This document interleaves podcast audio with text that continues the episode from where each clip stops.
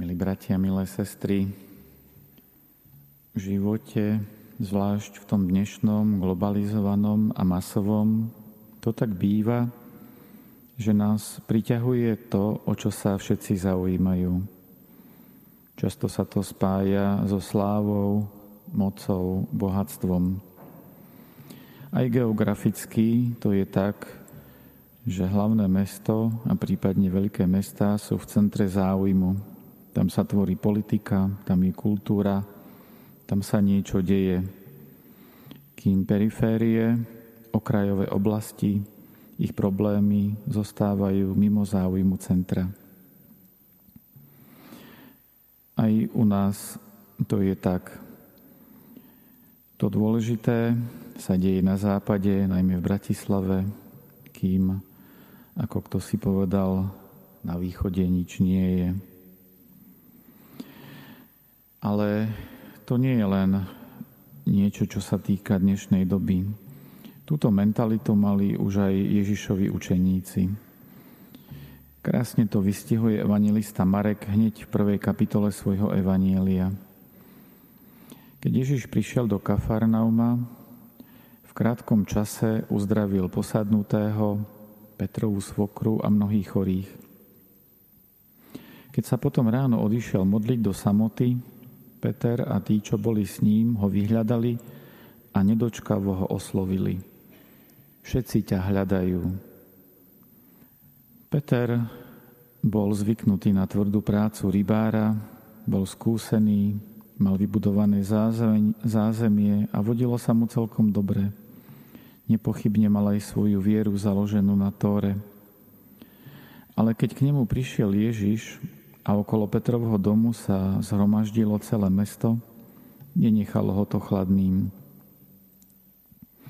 Peter tým, že bol blízko Ježiša, sa ako si tiež ocitol v centre záujmu mnohých a možno prvýkrát v živote sa ho dotklo pokušenie dôležitosti.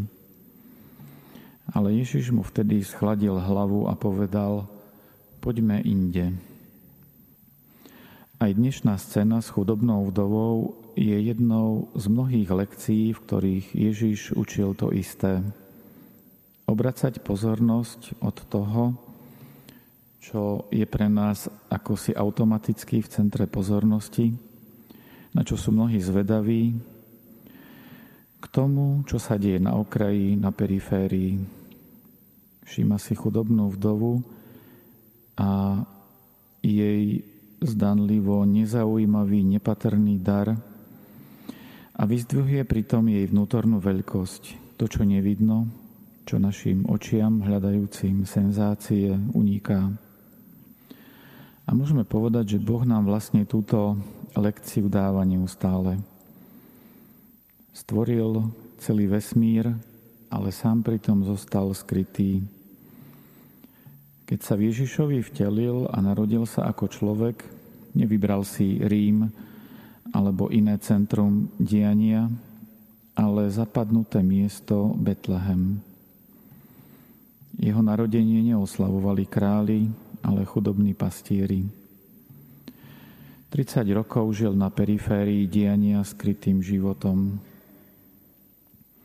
A keď aj začal verejnú činnosť, nešiel do náboženského centra života Židov do Jeruzalema medzi tých, čo boli učení v písmach, ale za miesto svojej činnosti si vybral Galileu, kraj, ktorým judejčania pohrdali, lebo ho považovali za polopohanský a šiel medzi neučených rybárov, ktorí smrdeli rybami. To, že Boh má záľubu v perifériách, veľmi dobre pochopil súčasný svätý otec František. Nie len, že o tom rád hovorí, ale, na, ale najmä sa snaží vychádzať na periférie, vždy, keď je to len trochu možné. Dal to jasne najavo aj u nás, keď chcel prísť aj medzi Rómov, medzi kuchárky, chcel sa stretnúť aj so Židmi. S perifériou má osobnú skúsenosť. Sám pochádza z periférie súčasného sveta. Narodil sa a vyrastal na periférii politickej a cirkevnej moci. Ale ani toto samo o sebe nestačí. Lebo často tých, ktorí zažili perifériu, príliš rýchlo oslepí svetlo dotyku centra pozornosti záujmu.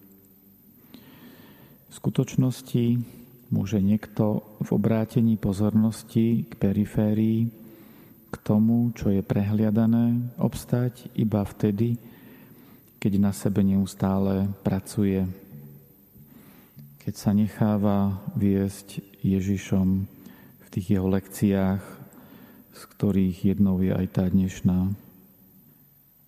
Čo preto môžeme aj my urobiť, ako si dávať takéto lekcie?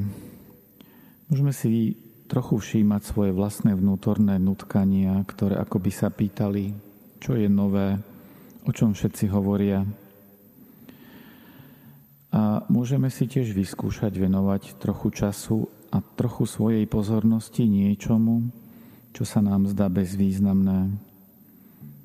Môže to byť venovať chvíľu pozornosti stromu, okolo ktorého denne prechádzame, Môžeme si všimnúť upratovačku, ktorá sa občas objaví v kancelárii, aby vzala smeti v práci. Alebo sused, o ktorom možno viete iba to, že určite nechodí do kostola. Boh je milovník periférií. Nie, že by mal niečo proti centru, ale tým, že nám ukazuje ten svoj záujem o to, čo je na periférii, ukazuje nám niečo, čo je pre nás dôležité, čo nás učí pracovať s našou pozornosťou. Nech sa teda od Neho dokážeme učiť Jeho krásnej citlivosti. Keď Ježišovi ako stvoriteľ sveta vyjadruje svoju poctu chudobnej vdove niekde na konci sveta, a odhaľuje, ako aj malé gestá môžu v duchovnom svete znamenať plnosť.